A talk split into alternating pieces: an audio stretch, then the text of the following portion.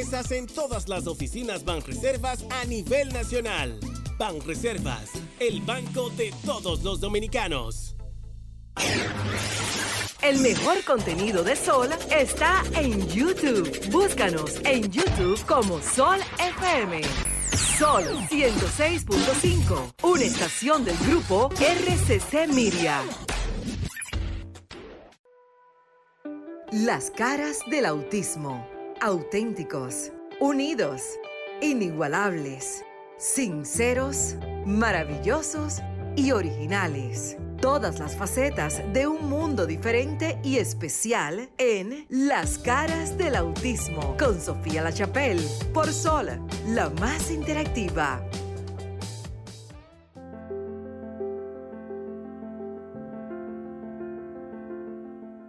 Buenas noches, ¿qué tal República Dominicana y el resto del mundo? Continúan en Sintonía del Sol 106.5 FM, la más interactiva. Qué bueno que continúas allí pegadito, ya sea en la radio, a través de Roku TV, ya sea por cualquiera de las miles formas que tenemos para navegar hoy día en RCC Media. La cabina está en República Dominicana, Sofía La Chapelle desde la ciudad de Miami. Gracias, gracias porque ya, como siempre les decimos, ustedes son familia, somos la familia especial. Arribamos a un quinto año donde cada sábado de 7 de la noche a 8 estamos con ustedes hablando de las capacidades que tienen las personas que se llaman personas que son pues del sector discapacidad. En cabina República Dominicana está Maritza, Cristina, también me parece que está el doctor Alcedo Magarín. Hoy Luis está en Espíritu y Corazón, que es otro de nuestros compañeros periodistas, pero también John Wayne, ya ustedes saben, en República Dominicana tiene un concierto muy especial. Pero como este programa es internacional, yo voy a dar algunas de las informaciones que tenemos. Si tenemos en Miami, vía Zoom, a la doctora Mapi Chávez, que también está por allí lista para hablar de todo esto, de lo que es el espectro del autismo. Pareciera increíble que en el año que estamos, 2023, todavía tenemos que ayudar a la comunidad latina en general. Esto no importa si usted está en Estados Unidos, si usted está en Latinoamérica, en el Caribe. Lo bueno es que la tecnología nos une y que la información, no importa de dónde salga, es buena, es necesaria, porque informar y educar es el llamado en una condición de vida que todavía para muchos es desconocida, incluso es un misterio. Se habla del autismo. Abril es el mes que se ha dedicado para que, digo yo, ¿verdad?, hablemos más. Pero en realidad quienes hablamos de autismo nunca nos callamos. Son 365 días al año que estamos siempre informando. Y damos gracias a las redes sociales porque nos han abierto una ventana adicional de información. Pero también es cierto, y ahora habla la periodista, que las redes sociales se han convertido en un nicho donde hay gente que no sabe nada, que cree que lo sabe todo y lo que está es confundiendo al público sobre temas tan delicados como este. Por eso programas de este tipo, donde hay una abogada como Maritza Botier, una psicóloga educadora como Cristina, también el doctor Alcedo Magarín, Wayne, que tiene un hijo y que aunque está dando sus pininos en el mundo de la comunicación, conoce ya lo delicado de este tema, porque pareciera que el autismo está de moda, todos quieren hablar, pero es que no todos saben qué hablar, ni de la manera correcta. No me gusta que demos información que confunda, que cree, que vaya a crear esperanza falsa. Por eso es bueno que usted, si está escuchándonos en el 106.5 o en Roku TV, preste mucha atención. Yo siempre digo, tome lápiz y papel. Ya tenemos una comunidad de padres cautiva, amigos de la sociedad, maestros, personas que no tienen nada que ver con esta condición que siempre nos sintonizan. Siempre agarre lápiz y papel porque aquí vamos a aprender. Maritza, Cristina, yo les voy a entregar y el doctor en el estudio para que desde ya le demos paso a nuestra invitada, que yo sé que los invitados son pieza clave, pero también le quiero recordar a todos que nuestra prioridad es que somos la voz del pueblo y que los teléfonos cuando suenan, todos tenemos que parar, todos, yo, los invitados y todos, porque queremos escuchar al público, al pueblo que nos llama, porque pocos espacios como este permiten que usted pueda desahogarse. Gracias al programa anterior que tienen muy buena sintonía, los compañeros de Desahógate. Aquí nos desahogamos de manera diferente. Adelante, compañeros en el estudio. Gracias por estar allí, gracias por unirse a esta idea que surgió y gracias a los administrativos de RCC Media. Buenas noches, felices nosotros y agradecidos de Dios de que nos da un sábado más, estar aquí en sintonía con Sol 106.5, la más interactiva, y en este su espacio Las Caras del Autismo. Recordarle que estamos en 106.5 en Higüey y Santo Domingo. También nos pueden escuchar desde la 91.1 para todo el Cibao, 106.7 Barahona, todo sur, 94.7 para la zona este y 88.5 para todo Samaná. Recordar nuestros números, bien como dijo Sofía, que ustedes son la parte esencial de lo que es este su espacio, Las Caras del Autismo, 809-540-165 para toda la zona metropolitana. Para todas aquellas personas que nos escribieron a través del WhatsApp, nos preguntaron, nos interesa el tema, queremos saber de manera internacional, ya que nuestra invitada está en Miami, nos pueden llamar al 1-833-610-1065. Señores, hoy tenemos una invitada de lujo que nos va a hablar. Estamos en abril, y abril es el mes del autismo.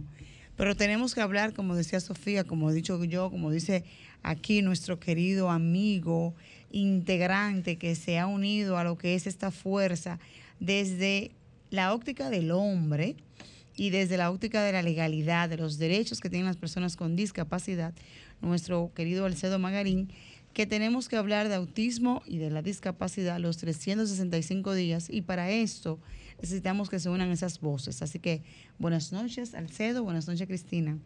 Muy buenas noches desde República Dominicana a Miami, nuestra líder mentora Sofía La Chapelle, que sábado tras sábado está con nosotros. También a nuestra querida licenciada Cristina Mena, que también como Maritza, son de las que están fijas acá. Y le auguramos la mejor de la suerte para John en su concierto en el día. Y también nuestro querido amigo Luis, que es un colaborador eterno. Bien, lo más importante de todo esto, para la introducción, este programa me he unido desde noviembre del año pasado porque veo algo como educador. En mi vida hago múltiples actividades, y lo digo con orgullo, para vivir con dignidad. ¿Sí? Amén. Para vivir con dignidad. Entonces hago múltiples actividades, pero estoy convencido que todo comienza con la educación. Y cuando este año una frase de Sofía me impactó como padre, cuando decía que cada padre que tenga un hijo con discapacidad, y aún aquellos que no tengan discapacidad, el padre y madre asuma la responsabilidad de educar a su hijo. Cuando hablamos de educar, no es que tú vas a ser, si no sale ni escribir, la educación formal no te va a encargar de ella, pero sí la educación hogareña. Asumir tu responsabilidad como padre, como madre, asumir tu responsabilidad. Y eso nos va a conducir a nosotros, por este programa, reitero, es la sensibilidad que se busca. Estoy pensando en voz alta, soy conferencista nacional e internacional, modestamente, no me promociono, pero así lo dicen, así me contratan. Entonces, las contratas también son fáciles porque son gratis, entonces me llena de satisfacción esa parte. Pero vengo trabajando el tema de cultura de paz y resolución de conflictos desde el año 2005. Y pensando en voz alta, creo que como John tiene una canción para toda la semana, yo voy a encargarme por menos de 1 minuto, 2 minutos, de traer tips de cómo reducir la violencia en entornos con familias con discapacidad. Porque la discapacidad por sí mismo genera violencia. Porque hay mucha estrechez, el desahogo siempre va a ocurrir del fuerte contra el débil. Y el débil siempre, búsquenlo, los abusadores abusan de los niños, abusan de las mujeres, cuando hablamos de hombres, porque son más fuertes físicamente hablando. Entonces, abusan de ellos porque son más débiles. Entonces, imagínese usted si se trata de una persona con discapacidad que no tiene los medios o las herramientas para defenderse. Se abusa más contra ellos. Entonces, a partir de la próxima semana, prometo públicamente traer tips. Como docente nunca digo me doy clases, simplemente tips que tú puedes ampliarlo en otras partes, pero te voy a dar algunas herramientas para poder hacer factible, despertar esa curiosidad de cómo evitar la violencia en el entorno con personas con discapacidad. Por ejemplo, hay países europeos donde se trabaja el tema, desde comenzando con la mujer y los niños con discapacidad frente al hombre abusador. Entonces, algo parecido traeremos aquí a República Dominicana. Gracias a esta generosidad de la emisora, porque aquí lo importante es que decirlo público. Lo que venimos acá, y Sofía es la principal, lo hacemos por amor. No buscamos nada, porque bueno, están buscando lo que los dominicanos dicen, cuarto, qué dinero. No, buscamos público, la servirle al público. Entonces, en resumida cuenta, queremos que esto que hacemos por amor, una entrega de amor para sensibilizar la población, hacerlo con el mayor amor y como lo hemos venido haciendo.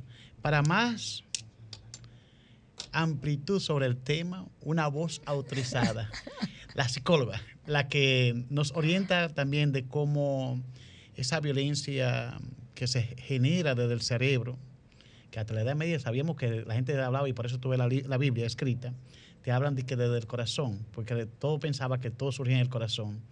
Y hasta Pascal escribió un libro, el corazón tiene su razón, esa parte intuitiva, por los racionales en el cerebro. Entonces, la mujer que se encarga de la conducta del comportamiento humano, la licenciada Cristina Mena, con nosotros, con su salutación y su mensaje.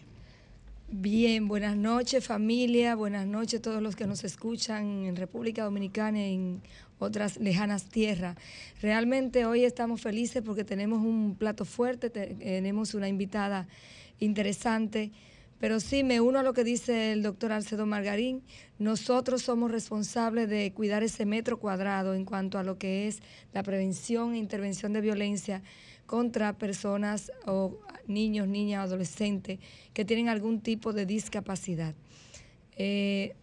Estamos llamados a que, si no es en mi casa que está ocurriendo, siempre yo digo cuando estoy formando los recursos humanos que trabajan con niños, niñas, adolescentes, que desde que yo me entero, tú eres el responsable. O sea, yo me entero de una situación y yo soy el responsable de denunciar, acoger y acompañar a ese niño, niña, adolescente o persona discapacitada que está siendo violentado en sus derechos para solucionar. Y de hecho, nosotros ahora mismo en el tema de la jornada que tuvimos, de las situaciones que pudimos identificar, son niños que tienen 14 años, sabiendo la familia que tiene una condición de discapacidad, alguna situación, estando dentro del espectro autista, pero no teniendo los recursos para hacer ese diagnóstico. Y en la casa lo tienen ahí y le están violentando sus derechos cuando lo ponen como con tantas habilidades, porque estoy hablando de un caso muy particular de una niña con todas las competencias para hacer un desarrollo inclusive educativo hasta bachillerato, porque tiene las competencias, pero la tienen sin un diagnóstico, y por no tener el diagnóstico no ha tenido acceso a la educación. Tiene mucho que ver con la responsabilidad de la familia, pero ¿y la comunidad dónde está? El Estado. ¿Dónde también está el Estado garante de derechos, que sabe lo que existe? Sin embargo, se lanza una publicidad y la familia dice, licenciado, 285 casos en República Dominicana de niños y niñas que con una publicidad llegaron, que no tienen un diagnóstico definido, y si no tienen un diagnóstico no acceden a los servicios sociales y mucho menos a los servicios educativos, porque sin diagnóstico no te recibo. Eso es algo que es alarmante para nosotros, y realmente yo hago un llamado a las asociaciones de empresarios, a las juntas de vecinos. Yo tengo esto por comunidad, por región, para que el que quiera hacerse, dejarse usar por el Señor para bendecir una de estas familias, que lo haga. Porque realmente un diagnóstico para el que no tiene los recursos, aunque tenga un seguro subsidiado, hay diferencias que no puede cubrir. Entonces, una vez más hago este llamado, y con esto damos paso, Maritza, a nuestra invitada que está en el Zoom, para dar inicio al tema de hoy. Así es. Como hemos dicho, estamos en el mes de abril. Abril es el mes del autismo, declarado por la ONU, señores. No es que nosotros lo inventamos, elegimos abril porque el mes 4, no. Ha sido el mes elegido por la ONU para que todos aquellos que quieran, que entiendan, tomemos la debida conciencia y entendamos qué es la condición de autismo, en qué nos puede afectar o beneficiar, o simplemente cómo podemos vivirlo. Y para eso tenemos nuestra invitada en el día de hoy. No sin antes recordar que estamos en el 809-540-1065. Escuchen atentamente todas estas orientaciones, instrucciones que desde la ciudad de Miami, gracias a Dios que la tecnología existe y que estamos en pleno siglo, ¿verdad? 21. Y que podemos conectarnos desde la ciudad de Miami y hablar con nuestra invitada, quien ya ha participado aquí en nuestro espacio, Las Caras del Autismo. Ella es la doctora Mapi Chávez, que se dedica, es importante que ustedes la sigan por sus redes, porque ella escribe todos los días del mundo de autismo. Ella no habla de autismo solamente en abril, ella habla de autismo siempre, porque lo vive y siente ese día a día con cada uno de sus pacientes. Buenas noches, Mapi, ¿cómo estás? Bien. Buenas noches, ¿qué tal? ¿Cómo están? Un gusto estar con ustedes nuevamente. Así es, gracias a ti por aceptar nuestra invitación y decir siempre, sí, yo puedo, a mí me gusta y yo voy a hablar porque es importante. Mapi, como todos sabemos, o para los que no saben, Mapi es una científica que se ha encargado, tiene 20 años, o tú dirás qué tiempo tiene, yo creo que son 20, ¿verdad? Para no decir tu edad, pero tiene más de 20 años 20. Estudiando de manera científica, señores, investigando fuentes reales, las causas del autismo, cómo podemos nosotros como familia entender y aceptar ese diagnóstico que al principio nos da tan duro, pero que tenemos que aprender a vivir con él. Así que, Mapi, hablemos de esos niveles, dice tú, versus el espectro. ¿Qué ha cambiado en este año 23? ¿Qué tú entiendes qué aspectos han podido ser, digamos, evolucionados y cómo las familias podemos entenderlo más fácilmente, llanamente? Claro. Mira, creo que para empezar es muy importante algo que ustedes ya han mencionado, y es el hecho de que sí, abril es el mes del autismo, pero es importante hablar y concientizar sobre el autismo todo el año, ¿no? Porque yo lo vivo mucho a través de la fundación en la que trabajo. Como saben, yo soy la fundadora directora de Alcanzando, que nuestra labor es concientizar, educar a familias sobre autismo, ayudarlas a identificarlo temprano, ayudarlas a ganar esas herramientas que les van a permitir transmitirle a sus hijos y educar a sus niños, enseñarles a sus niños habilidades de comunicación, de interacción social en casa. Y algo interesante que nos pasa cada abril es que si nosotros recibimos 2 llamadas al día de familias nuevas buscando apoyo, buscando servicios, a mitad de abril y ahora entrando a mayo, vamos a recibir 5 o 6 llamadas al día. Y porque la gente se acuerda, hablan de autismo en todos los programas. No, ustedes hablan de autismo todo el año, pero en la gran mayoría de programas me invitan en abril, ¿no? Y queda junio, julio, nada pasa todo el año. Y en abril hablo de invitada cada 2 días en algún lugar. Y las llamadas, se notan las llamadas, se nota en el reach out de las familias, en los mensajes que recibimos, en nuestras redes sociales, ¿no? La de Alcanzando Autismo, la de Mapi Chávez, Mappy Askins. Llegan muchísimo más, multipliquen por 5 lo que llega. Entonces yo creo que es súper importante la labor que ustedes hacen, de que no sea solo en abril, porque perdemos los otros 11 meses del año con niños que no reciben servicios, los padres no reciben apoyo. Lo otro que es súper importante es lo que vamos a hablar hoy, ¿no? Ese es 2023 y seguimos educando desde las bases, desde el autismo es una condición por la cual los niños aprenden de forma diferente, pero no significa que no aprenden. Así es. Significa que hay que encontrar las estrategias apropiadas, hay que encontrar esas fortalezas del niño, identificar dónde en realidad están sus debilidades y ayudarlo a aprender. Todo niño con autismo aprende. Es el cómo que nos toca a nosotros como profesionales y como padres, como familiares, aprender. No, Mapi, tú diciendo, perdón que te interrumpa, tú diciendo todo niño con autismo prende. Me surge una idea, una pregunta que me imagino que también otros padres que nos están escuchando les surge. No importa el nivel de autismo que tenga mi hijo, porque hay niveles de autismo que son un poquito, digamos, severo, y yo digo, wow, pero mi hijo no aprende y me desespero. Pero pudiese ser el caso. Sí, y vamos a hablar de niveles. Qué bueno que mencionas esa palabra, porque a mí eso es un área que me interesa muchísimo difundir, información sobre cuando hablamos de niveles. Número uno, sí, en respuesta corta. Todo niño con autismo aprende. No importa con qué habilidades empecemos, no importa con qué fortalezas, con qué dificultades empecemos, todo niño aprende. Es dónde arranco a enseñarte, con qué estrategias te enseño, con qué consistencia te enseño, qué tan consistente es tu entorno. No solamente se trata de que me enseñan de 3 a 5 con la patóloga del lenguaje, ¿qué pasa con el resto de mi día? ¿No? La consistencia a través de profesionales y familias trabajando. Entonces sí, la respuesta corta es todo niño con autismo aprende. Los padres preguntan lo mismo, no importa el nivel, es que tenemos que dejar de hablar de niveles de autismo cuando hablamos de educar al niño. Cuando hablamos de diagnóstico en líneas muy generales, ni siquiera estamos hablando de una evaluación integral. En líneas muy generales, cuando se diagnostica inicialmente el autismo, ¿no? Vamos a esa primera sesión con un neuropediatra, con un psicólogo, diagnostican autismo en esa sesión inicial.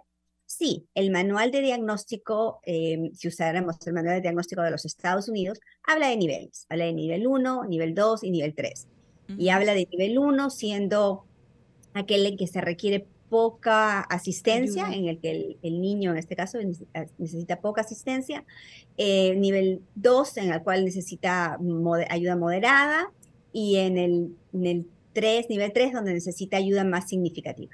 Uh-huh. Ahora, con esa definición, como educadora, como psicóloga, no me dice qué hago con este niño. Como papá, no me dice, ok, el plan de intervención no lo tienes. ¿Ahora qué hago? Entonces, cuando hablamos de, ok, ahora hagamos una evaluación integral, ahora identifiquemos fortalezas y debilidades, ya no podemos hablar de niveles, no tiene sentido en ese momento hablar de niveles. ¿Por qué? Porque no pensemos en el autismo como algo lineal, no siempre pensamos en una línea y aquí está el 1 y después vamos avanzando a nivel 2, vamos avanzando a nivel 3. Si lo quieren hablar de dificultades, la gente habla de, menos dificultades acá, acá más dificultades y acá mucho más. Pero en realidad así no funciona. En el autismo tenemos, como todo niño, tenemos diversas áreas de desarrollo, ¿no? Tenemos lenguaje vocal, lenguaje gestual, tenemos el área de interacción social, tenemos el área de juego, tenemos comportamientos apropiados o no apropiados, tenemos el puedo seguir instrucciones o no, puedo iniciar una interacción social, y en todas esas áreas existen niveles, ¿no? Tengo más lenguaje vocal o tengo menos lenguaje vocal, puedo usar mi lenguaje gestual para comunicarme o lo puedo usar un poquito menos, tengo contacto visual apropiado o bastante contacto visual, tengo menos contacto visual, juego apropiadamente con otros, de repente más, de repente menos. Entonces piensen lo que hace como en niveles, ¿verdad? Es como si tuviéramos un ecualizador y cada aspecto sube o baja. Entonces estoy hablando de un espectro, no estoy hablando de algo lineal. Entonces es difícil hablar de niveles, imposible hablar de niveles cuando se realiza esa evaluación integral. Entonces no podemos encajar al niño tampoco, porque como el niño con autismo aprende, esas habilidades en las distintas áreas van a cambiar, ¿no? Cuando yo arranco con un niño, ok, tienen poquito lenguaje vocal o no, de repente no leen el lenguaje gestual de otros, y de repente juegan muy poquitito, tienen un juego muy, muy básico, muy funcional.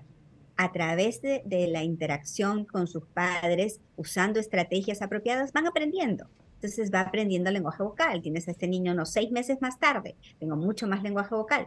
Tengo muchísimas más habilidades de juego. leo la mirada, la cara, las expresiones de otra persona mucho mejor que hace 6 meses. Uh-huh. Entonces, todo ha cambiado. Ya ha cambiado en distintas áreas, probablemente distintas intensidades también. De repente mi lenguaje vocal se disparó, pero mi juego no tanto. O de repente a la inversa, mi juego es fenomenal y mi interacción social con otros es fantástica, pero mi lenguaje vocal está avanzando a poquitos. Y esa estrategia, me surge la duda, ¿cómo podemos entonces desde el hogar? Porque los psicólogos, por ejemplo, para Cristina es sencillo, viéndolo desde el punto de vista... ¿Qué es lo que vivo? De lo que vivo. Exactamente. Pero para nosotros los padres es complicado, es como que... ¿Y cómo hago eso? Explíquemelo. Dígame cómo yo puedo ayudar a mi hijo que realmente pudiese ese lenguaje vocal avanzar. Para los padres el tiempo pasa lento. Yo sé que cada niño es diferente y que uno dentro del mismo amor y el afán quiere que todo pase como rápido. Pero ¿cómo explicarnos eso? O sea... ¿Cómo se mira, yo creo que ese es un trabajo que, nosotros desde Alcanzando como fundación lo venimos haciendo y cada vez se ve muchísimas más organizaciones haciendo lo mismo, y es educar a los padres. La tecnología ha sido algo fenomenal. El hecho de que ahora algo como Zoom sea tan conocido es fantástico. ¿Por qué? Porque puedes tener estos talleres vía Zoom para enseñarle a los padres. Una opción es individualmente, ¿no? Y nosotros desde Alcanzando hacemos eso, tenemos sesiones individuales, un niño, evaluamos al niño, identificamos fortalezas, debilidades y nos juntamos con ese papá, esa mamá, esa abuela que está criando al niño y les enseñamos a ellos estrategias específicas para ayudar a este niño a aprender las habilidades que no tiene. Pero también se hace mucho trabajo grupal. En las redes pueden ver no solamente Alcanzando, pero otras organizaciones que de manera grupal tenemos talleres vía Zoom. Alcanzando ha tenido talleres gratuitos todo el mes de marzo, abierto a padres específicamente en grupos pequeños, ¿no? Uh-huh. Grupos de 25 o 20 padres a los que podíamos cada noche irles enseñando distintas estrategias. Okay, quieren enseñarle al niño a hablar más. Aquí están 5 estrategias. Quieren enseñarle al niño a jugar. Ok, acaban 5 estrategias. Y es una labor difícil porque no se trata, sería genial abrir recetario, ¿verdad? Y vender recetario por el mundo y que el padre pudiera abrir la página 24 y le enseño a mi niño. Pero cada niño con autismo es distinto, entonces toma esa individualización. Pero yo les diría a los padres que nos están escuchando, no se agobien. Vamos, a paso pequeñito se llega lejos. Busquen hoy en día en las redes sociales, hay información, hay organizaciones con buena reputación que dan talleres abiertos a padres, específicamente para padres, para que aprendan esas estrategias. Su niño aprende. La labor ahora como familia es encontrar a esos profesionales que nos van a ayudar a ganar esas estrategias específicas, esas estrategias válidas, ¿no? Con base científica e individualizadas para su niño. Así mismo, es recordar que estamos conversando con la doctora Mapi Chávez desde la ciudad de Miami, Estados Unidos, con un tema sumamente interesante, los niveles versus el espectro autismo. Recordar nuestros números, estamos en el 809-540-165 para la zona metropolitana y para el mundo 1-833-610-165. Sí, ciertamente, Mapi, es admirable... Se te nota en el rostro lo que disfrutas de intervenir familias, y yo que estoy prácticamente pino en esto, digo pino porque viendo la necesidad de las intervenciones comunitarias que estoy haciendo, me he tenido que formar e integrar al staff de profesionales. Tenemos una llamadita. Hola, buenas noches. Buenas noches. Hola, Ramón, reportando Sintonía de San Cristóbal. Gracias, Ramón, por tu fidelidad, gracias. ¿Cómo se dio la marcha, Ramón? Bueno, sí, yo vi, eso estuvo bien activo en el Parque Radamés. Voy a ser breve. Resulta que en el sol de la mañana yo vi una información como que viene un grupo canadiense para apoyarlo a ustedes en la causa autista, hoy así, en el sol de la mañana. Sí, así es. Tú estás activo, Ramón. Hasta colgó por si acaso. Señores, de verdad que sí, Mapi. Nosotros tenemos una particularidad, y esto lo comparto inclusive con los que nos están siguiendo de otros lugares, y es que los niveles de contexto de vulnerabilidad donde se están desarrollando nuestros niños y niñas, hay familias que no tienen acceso a redes sociales, y nosotros entonces nos hemos abocado a llegar al seno de la comunidad. Y esto lo digo porque es nuestra intención llevar a cada centro, a cada comunidad donde impactamos, centros de intervenciones comunitarias, donde estamos teniendo una experiencia maravillosa, en el sentido de que estamos trabajando un programa que llamamos 2+2. Tenemos todos los niños de la comunidad, del barrio, los tigueritos del barrio, en una sala de apoyo comunitario para mejorar situaciones de lectoescritura, grafomotricidad, sin ningún tipo de condición. Pero los niños que nos llegan a los procesos de diagnóstico e intervenciones terapéuticas, invitamos a las madres que lo incorporen 2 días, o si quieren toda la semana, durante 2 horas, al grupo regular neurotípico. Y es asombroso el desarrollo del lenguaje, tal cual tú decías, porque el modelo que tienen los niños y niñas son su círculo inmediato. ¿Y qué nos estamos encontrando? Nos estamos encontrando que el cuidador es la abuela, pero la abuela está en el celular el día entero. Dame un segundito, Cristina. Una llamada. Sí, buenas noches. Aló. Sí. Escúcheme que mañana yo vi como que hay una actividad en el Botánico también. También, así sí, mañana Hermanos Unidas por Autismo. Así mismo. La caminata. Quiero agregar algo, licenciada Cristina Mena, en torno a la internet. Es, si se quiere, una de las mercancías en estos momentos más asequibles. Es decir, la población en sentido general, por más pobre que sea, utiliza la internet. Y lo único que nos hace falta, referencia positiva. Por ejemplo, este tipo de trabajo que están haciendo desde Miami, lo que tenemos nosotros, que tenemos acceso a lo mismo, divulgarlo. Divulgarlo acá. Y entonces para que las abuelas, como usted dice, en vez de ver otra cosa, vean, escuchen esto. Vamos a escuchar una llamada, por favor. Hola, buenas noches. Buenas noches. ¿Sí? Sí, mire, yo le estoy llamando porque estoy sumamente inquieta. Tengo un nietecito que cumplió ahora recientemente 2 años. Y el niño, tú le dices, mira, dice su nombre y él no te mira. ¿De dónde te lo llamas? Entonces, de Pantoja. Pantoja, ok. Aquí en la ciudad. Tenemos un centro allá. Okay. El niño tiene 2 años, usted lo llama y él no le, o sea, no, se siente que no le escucha. No presta atención. El niño por lo regular está solo. Yo soy su abuelita. Entonces, le dije a los papás, yo llamé a un lugar ahí que queda en Arroyo Hondo, y quedaron de llamarme en este mes para ponerme una cita, y todavía no me han llamado. Okay. Bien, yo una inquietud. Saber dónde puedo conseguir ayuda. ¿El pediatra ha dicho que le escucha o no? Porque también tiene que determinar muchos factores. Por ejemplo, el pediatra determina algunas limitaciones. Yo creo que estoy entre especialistas que ellos pueden ser más autorizados, pero uno como padre tiene experiencia. Si el niño escucha o no. Y si por casualidad lo que falta tiene déficit de atención, creo que hay entre a la parte de ustedes, es otra cosa. ¿No es así, mi querida doctora Mappy? Sí, lo que yo les diría es, una de las primeras cosas que nosotros le pedimos a la familia es que hagan una prueba auditiva. Sí. Porque, a veces no estamos hablando de totalmente que no escuchan, pero si no escuchan tampoco del todo. A veces el niño tiene un solo oído que escucha bien. Entonces, la prueba auditiva es vital. Lo otro que es importante, y sabemos que es difícil, y a cada familia que le decimos esto le digo, yo sé que no es fácil, pero tiempo en pantalla para niños menores de 2 años no debería existir. Así es. Llámese celular, llámese computadora, llámese iPhone, todo ese tipo de pantallas, es verdad. Todo.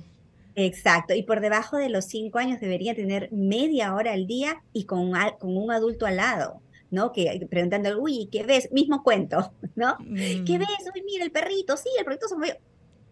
Pero alguien pegado, media hora, estamos hablando, que de repente lo quieren dividir en 10 minutos 3 veces al día, fenomenal, lo quieren dividir en 5 minutos 6 veces al día, funciona, pero estamos hablando de mínimo tiempo en pantalla. No estamos diciendo que no existan niños con autismo, porque hay niños con autismo. Yo evalúo todos los días un niño nuevo y muchísimos de ellos son diagnosticados dentro del espectro con entonces, alguna. En principio la recomendación sería para nuestros radioescuchas que primero le haga la evaluación médico y entonces ya luego busque la ayuda a nivel si tiene alguna condición. En este caso hablaríamos de autismo. Doctora, permíteme una pregunta en torno a, porque esto sí es que una pandemia universal. Somos padres, yo todavía tengo un niño pequeño de 10 años y tengo una adolescente de 14. Y tristemente, no solo pasa en mi hogar, sino lo veo también en los demás hogares. Una forma de que a las trabajadoras de entretenimiento le pasan el celular y se introducen en su habitación, no salen. Entonces, uno no sabe ni siquiera qué ven los padres. Entonces, dejo esto como una voz de alarma y yo lo escucho a usted. Entonces, me gustaría, ya usted ha especificado edades de 2 años a 5 media hora. Entonces, ¿qué decir a los demás padres que tienen niños? Estoy hablando, quizás la consulta es mía, de 10 años. Yo creo que en caso mío hay muchos padres, de 10, 14. ¿Qué hacer con estos muchachos que te pasan, cumplir el horario de escuela y su entretenimiento por muchos factores, los urbanos? No estamos como en la zona rural, que se criaban y ni siquiera tenían patio, pero la mayoría que vive en la zona urbana, por peligrosidad de los padres, creen que si están encerrados y tienen el celular en la cama, ahí no hay seguridad. Hay seguridad. Entonces, me gustaría su explicación científica, porque adelante, para tomar medidas al respecto, en mi caso particular. A ver, no sé si tanto, a ver, por un lado la explicación científica, no sé si tanto, pero por el lado práctico, hay cientos de estudios que muestran que el tiempo en pantalla afecta el desarrollo del lenguaje y el desarrollo de interacción social de los niños. Con autismo, sin autismo, con alguna condición, sin ninguna condición. Sin importar la edad. Sin importar la edad. Los convierte en zombie, en buen dominicano. Los convierte en zombie. Y es una crisis a nivel mundial que va mucho más allá de condiciones. O sea, saliéndonos un poquito del tema acá, hagan la prueba. La próxima vez que vayan a un restaurante, miren a su alrededor. Y no va a haber una mesa donde al menos 1 o 2 personas no estén en el celular. Ay, sí, yo miro todo el tiempo, parejas cenando y los dos en el celular. Es como que, ok, mejor se quedan en casa. O sea, claro. Pero más allá de eso, yo creo que cae en nosotros como padres, en nosotros como los adultos en casa, introducir otras opciones a los chicos. Así como cuando yo no quiero que mi niño crezca tomando Coca-Cola. No compro Coca-Cola. No hay Coca-Cola, no existe en la casa. En la casa existe, puedes tomar agua, puedes tomar jugo de piña, puedes tomar jugo de manzana o puedes tomar leche. No existe otra opción. Mire, ahora, con la pantalla, con la tecnología, no la pueden desaparecer, porque la realidad es que necesita el niño la tecnología y necesita aprender la tecnología y necesita aprender el uso apropiado, ético de la tecnología, porque yo les puedo cerrar al pequeño, al niño de 5 años, 10 años, le puedo restringir a qué tiene acceso. Pero cuando ese niño ya no es niño, es adolescente y está en la escuela, está con los amigos, está en él saber, ok, ese tipo de contenido no consumo. ¿Okay? Entonces sí, no es realista desaparecer la tecnología, es realista educar a la tecnología, pero también cuando son pequeños es introducir otras opciones, ¿no? Juegos de mesa, todos nosotros crecimos jugando damas chinas, jugando ajedrez, jugando dominó, jugando memoria. Es la introducción de juegos adicionales, el tiempo fuera, el decir no, todos los días vamos a hacer deporte como familia o vamos a caminar, vamos a darle vuelta a la manzana. ¿Cómo se hacía antes? Pero yo acabo de vivir una experiencia ahora. Mi hija y su esposo estuvieron 21 días fuera del país y yo me quedé con mi nieto de 5 años. Y ella me dice, mi hija, mami, ¿qué le pasa al televisor? Y bueno, se me dañó el control, pero ¿y cómo te hiciste con yo soy? Yo soy sencillo, no vimos televisión, no hubo tiempo. Y él le dijo a su mami que me extrañaba que lo llevara donde mí, porque estar con abuela es divertido. Entonces, no son los niños que se aburren, es que las estrategias tenemos también que implementarlas en casa. Eso es así. Lo mismo pasa con los niños con condición. Los niños con condición, o sea, condición de autismo en este caso, podemos interactuar con ellos jugando esos juegos de mesa. O sea, ¿cómo podemos aplicar esa herramienta en ellos? Mira, es nuevamente mirar al niño y ver, ok, ¿en dónde está? Tengo un niño que no se sienta 5 minutos. Exacto. Ok, entonces empiezo algo facilito. Empiezo de repente, jugamos a la pelota. Yo tiro, él tira la pelota, la vuelvo a tirar, se acabaron los 5 minutos, se acabó el juego, vamos a hacer otra cosa. No, de repente enseño a jugar un juego de mesa, digamos que es memoria. Y tengo un niño que al principio todavía va a ser súper difícil jugar memoria, simplemente en lugar de poner las cartas cara abajo, las pongo cara arriba y pongo de repente 6 cartitas en la mesa, que nos va a durar 30 segundos. Uy, mira, el mono con el mono, fenomenal. Ahora le toca a él junta el perro con el perro, fantástico, ahora me toca a mí, junto el carro con el carro, se acabó el juego. Acabamos de jugar un juego de turnos que tuvo interacción, pero que era súper facilito, súper corto. Y voy comenzando a aumentar la dificultad del juego y el tiempo en el juego, ¿no? Cuando jugamos dominó, hagan trampa.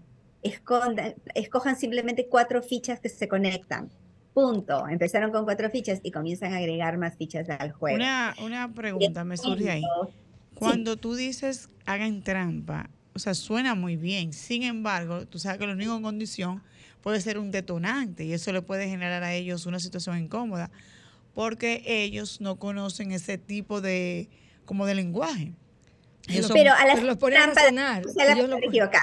Al hacer trampa me refiero a que, por ejemplo, que tu juego de memoria, la caja del juego de memoria viene con 36 piezas. No saques la 36. Empieza el juego de memoria con 6 piezas. A eso me refería con hacer trampa. Okay, no que pero ya en el sentido general de la trampa, que es dominicana, te pregunto. Por ejemplo, estoy jugando con mi hijo, le hago trampa porque la vida le va a pasar. O sea, yo no le hago trampa porque yo no creo que le aprenda a hacer trampa. Sin embargo, cuando juegue con otros niños, sí pudiera hacer, o con otro grupo. Sin embargo, para mi hijo en particular, eso es un detonante. Él me hace una crisis. O sea, claro, y porque él es muy, como él entiende que eso está mal. Exactamente. Sí, sí. Y eso, esa dificultad con la flexibilidad se enseña. Y eso es algo súper importante que enseñar. Ay, Mapi, escúchame que te interrumpa, que tengo una llamada y tú me contestas ahora en línea, sí. Hola, buenas noches. Hola, buenas noches. Sí, quiero hacer una observación. Sí, le escuchamos. ¿Su nombre? ¿Dónde nos llama? Eduardo, vivo en San Isidro. Gracias. Mi niño tiene 5 años, entonces mi queja es porque yo siempre lo llevo al hospital Angelita. Y ok, lo atienden bien, lo único es que de una consulta a otra hay que esperar hasta 2 y 3 meses. Entonces yo considero que le están dando una terapia del habla, pasar tanto tiempo esperando, ¿verdad? Lo que él adquirió esta semana pues en un tiempo tan largo ya no sé, como que no tiene el seguimiento que debería tener. Okay, y otra cosa esa pregunta entonces sería para Cristina, que es la que está aquí en la ciudad, aquí en Santo Domingo. Escúchala por la radio. O si tiene alguna otra pregunta.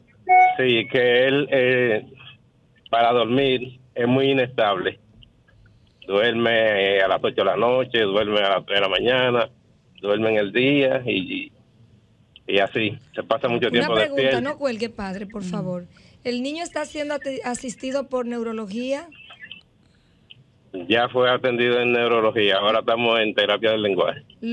¿Está medicado o no para regular el tema del sueño o le dieron alguna rutina de sueño? No está medicado. Ok, sería bueno, yo les recomiendo que vuelva a pedir una cita a neurología para que informe la condición del sueño del niño, para que le ayuden con esto, porque los sueños hay que tratar de regularlo, para poder mejorar otras situaciones. del activismo también como padre.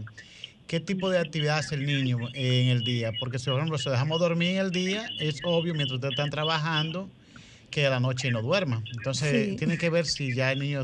La rutina de sueño en el día. Exacto. ¿Qué hace él? Porque también, si va, está escolarizándose o no, pues ya tiene edad de estar en la escuela. Entonces... No, todavía no está en la escuela. Sí sabe escribir y todo eso. ¿Qué edad tiene?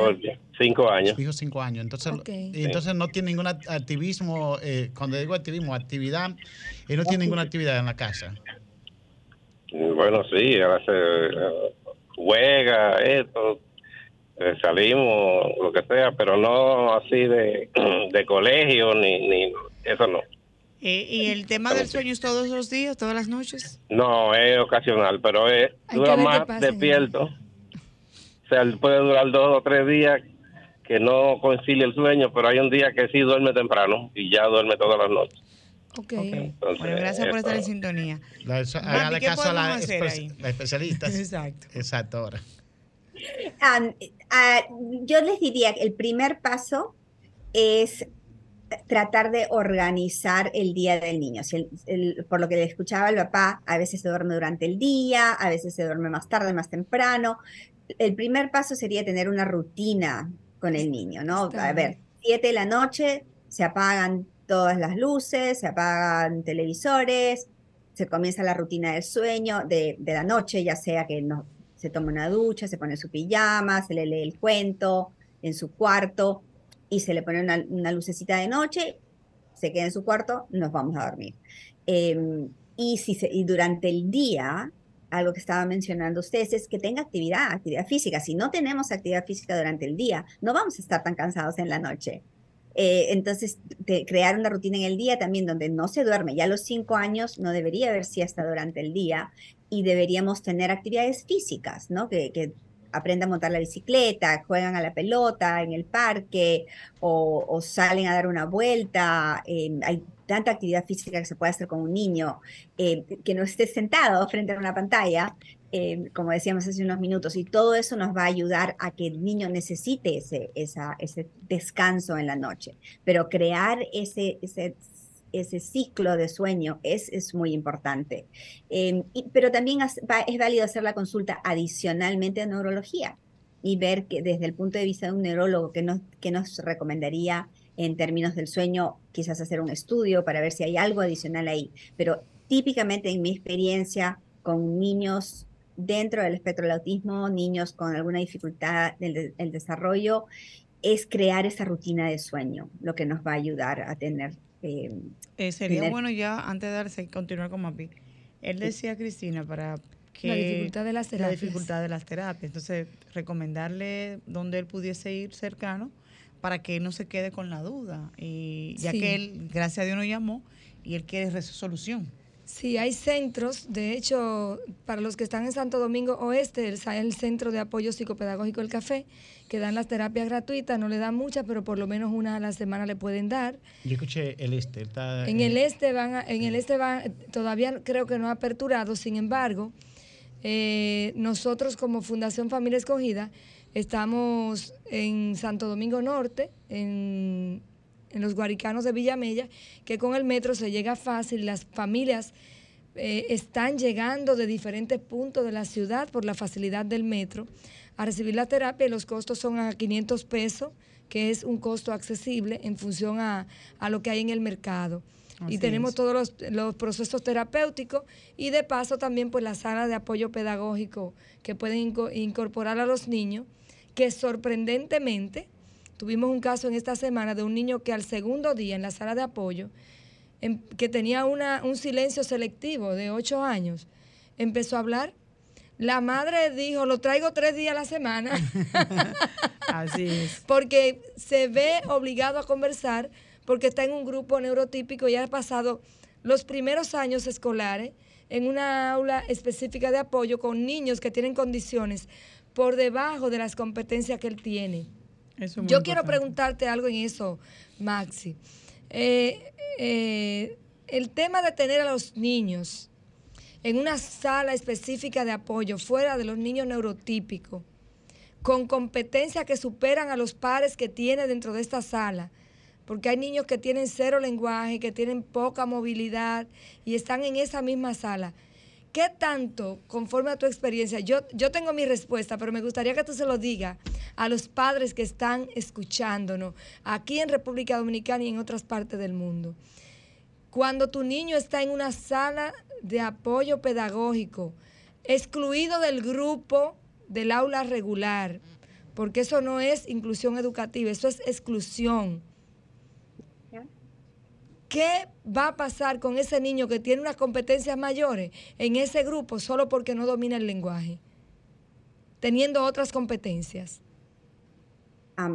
Empecemos porque yo soy educadora especial. Yo originalmente fui a la universidad para ser profesora de educación especial. Mi primer año de trabajo fue en un aula para niños dentro del espectro del autismo, totalmente segregados. 6 niños, no veíamos a nadie más. Okay. Nunca recomendaría ese espacio para nadie. Yo me salí de ese trabajo, regresé a la universidad. Por fin encontré a alguien como yo. No, tú eres de mi equipo, yo soy del tuyo. O sea, okay. El niño va a vivir en el mundo real. No les digo tírenlo a la piscina y miremos desde acá a ver si nada o se ahoga, ¿ok? Les digo, metámonos a la piscina con el niño. Así es. A ver, hay habilidades básicas que queremos que un niño tenga antes de ponerlo al lado de otros niños. Si tengo un niño que está pegando cada 5 segundos o jalándole el pelo a la mamá, sí, cada 5 segundos, no lo voy a poner en ese grupo. Imposible. Todavía porque voy a perder, pero apenas logro manejar esos comportamientos, digamos, agresivos hacia otros, hacia uno mismo. En ese segundo, entremos a espacios inclusivos. ¿Por qué? Porque ponemos tanto esfuerzo en enseñarle al niño a que le entregue un juguete a otro para jugar, ¿ok? Nos hemos pasado semanas, meses enseñándole eso. Necesito que ese niño esté al lado de otro que le va a recibir el juguete. ¿Okay? Entonces, si lo pongo en un aula segregada donde todos los otros niños no tienen esa habilidad, mi pobre enano que se ha pasado un mes aprendiendo a entregar un juguete para compartir, no tiene con quién compartirlo. No tiene, exactamente. Esa es la riqueza de integrarlos. Es la riqueza de integrar, y de integrar no solamente en espacio físico. No de decir, ya, porque está en el aula con los otros niños. No, pero de verdad hay integración. Hay ese doy y recibo con otros niños. Hay ese contacto físico con otros niños. Soy parte del grupo. No me están haciendo el favor de dejarme entrar. Soy parte del grupo. Entonces, entro a esa aula porque soy parte de esa aula. Porque también la profesora me va a hacer parte de ese espacio. El adulto en ese espacio me va a hacer parte del grupo. Mi recomendación. La verdad que conversar contigo es tan rico y uno aprende tanto. El tiempo se nos está pasando, pero no quiero que te vayas. Te dejo la invitación abierta para que hablemos todo el año. No necesariamente vengas en abril. Cuando quieras hablar, sábado 7 a 8 de la noche, República Dominicana, solamente nos escribe y aquí estás. Aquí siempre se habla de autismo. Entonces, no abran la puerta que las voy a tener cansadas. Exacto. No, esa es la idea. Esa es la idea. Al revés. Mapi, ¿qué hemos avanzado 2023? ¿Perdón? ¿En qué hemos avanzado en este 2023? ¿Qué tú has visto? ¿En qué hemos avanzado? Ok, hay muchísimos más profesionales interesados en el campo. Muchísimos más profesionales siendo formados en el campo. Y creo que ese es el mayor avance que yo he visto en este año. Una cosa que siempre me queda es todavía hay muchísimas familias que no reciben servicios a tiempo. Sí. Me encantaría decir que eso pasa allá en Miami. ¿Perdón? ¿Eso pasa allá en Miami? Yo pensaba que era más aquí. Eso pasa alrededor del mundo. No hay país, porque sí, yo estoy basada en Florida, pero trabajo con familias, gracias a la tecnología, trabajo con familias alrededor del mundo. Tu nombre país, tenemos familia de habla hispana en ese país. Creo que una de nuestras últimas familias que se han unido son 2 dos peruanos que viven en China. Se mudaron a China por el trabajo del papá y vemos al niño. Vía telesalud, vemos a la familia en realidad. Pero país donde estés, hay lista de espera. Para servicios. Y hay familias buscando, hay familias que se le han pasado 6 meses tratando de encontrar un sitio, y encuentran un sitio y ahora están en lista de espera para otros 6 meses antes de recibir servicios. Entonces, lo bueno es que sí, tenemos más profesionales cada día siendo formados apropiadamente, pero no los suficientes. Sí. Con la tecnología, usted ha dicho que tiene acceso ya a China. Latinoamérica tiene gran acceso a su intervención. Porque bueno, los Estados Unidos, siempre Europa, son referentes para todo. Ellos tienen cosas, inclusive algo importante que no nos quedan, ellos no se quedan en teoría, sino que tienen apoyo. Uh-huh. Pero lo que puedo decir, tengo un pariente en España que aquí era totalmente excluido porque era sordomudo. En España entonces él es subvencionado con una mensualidad por parte del Estado, y como allá se cumple la ley, él también tiene un trabajo. O sea que él gana como cualquier profesional en este país, es decir, desde el punto de vista laboral, es una persona útil. Entonces, más también medicamentos que aquí en este país se les resultaría imposible. Entonces, esas son las ventajas que uno admira de esos países desarrollados, que también, aunque con el alegato de nosotros que América Latina es pobre, pero América Latina para los políticos no es pobre, es uno de los países más ricos, son los más países más ricos del mundo para ellos enriquecerse, porque no tienen control. Somos los que consumimos. Entonces, en realidad, me interesa el tema, más o menos, esa accesibilidad, por ejemplo, a esa inquietud por parte de América Latina de consultarle. Sofía, ¿está ahí? Sí. ¿De consulta frecuente o no? ¿Consultas que vemos familias en América Latina? Sí, es decir, sus consultas virtuales. Sí, o sea, en realidad, desde la fundación nuestra, desde Alcanzando, el 99.9% de familias está en Sudamérica y Centroamérica. Vemos muy pocas familias. Mi familia de la China es un ejemplo aislado. La gran mayoría de nuestras familias está en Perú, en Chile, Ecuador, Bolivia, Guatemala, República Dominicana, Puerto Rico. Tenemos sí varias familias en los Estados Unidos que, por el tema del idioma, porque nuestra única condición es que sea familia de habla hispana. Sea familia hispana, Alcanzando les provee servicios tanto de diagnóstico como de apoyo a los padres, de educación a los padres y acompañamiento a los padres a través de este proceso con sus hijos. Bueno. Sí, lamentablemente en Latinoamérica tenemos menos apoyo del gobierno en general. No digo tenemos en términos de la fundación, pero tenemos como comunidad mucho menos apoyo en otros países como España, como Estados Unidos. El gobierno apoya muchísimo los departamentos de educación, departamentos de salud, pero lamentablemente en Latinoamérica todavía tenemos mucho que avanzar por ese lado. Exacto. Para otros programas. Sofía. Hola, Sofía.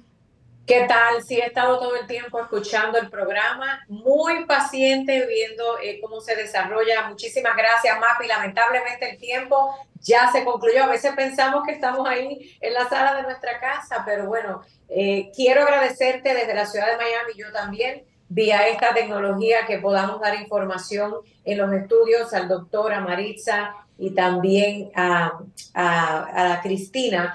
Pero lo más importante es que, aunque parezca repetitivo, siempre lo hemos dicho, Latinoamérica... Se frizó. Está frizada, no sé si está muteada. Es decir, chequee, por favor. Latinoamérica... Mapi está en línea. A mí sí me escuchan. Sí, les escuchamos. Mapi, como hemos dicho en otros espacios, y Cristina y tú que estás desde Miami, siempre he dicho ese punto, que Latinoamérica nos falta. Pero estamos en el camino. Mira, como tú has dicho, que hemos ido aprendiendo e integrándose otros profesionales. Mapi, por aquí estamos de nuevo, no sé si me escuchan. A ver, sí, ahora sí. Gracias. Bueno, pues ahora solamente quiero despedir el programa porque quiero ser respetuosa del tiempo al aire. Son las 7:55 de la noche en el este de Estados Unidos, al igual que en República Dominicana y otras latitudes. Gracias, Mapi. Esta es tu casa, al igual que la casa de todas las personas que han pasado como invitados en el programa. Cristina, doctor Y Maritza, si quieres decir algo para entonces formalmente despedir el programa y continuar con la programación de Sol 106.5. Lo bueno es que darle las gracias, como ya lo hicimos, a esa gran invitada internacional, y simultáneamente darle las gracias a cada oyente, y que esto queda grabado y los martes pueden escucharlo a través de RCC Media. Sí, no, YouTube, lo pueden buscar los martes. Así entonces, es. Señores, y el que no está listo, arranque para apoyar a Way. Mapi, gracias del alma. Sofía, el espacio es tuyo para despedirnos.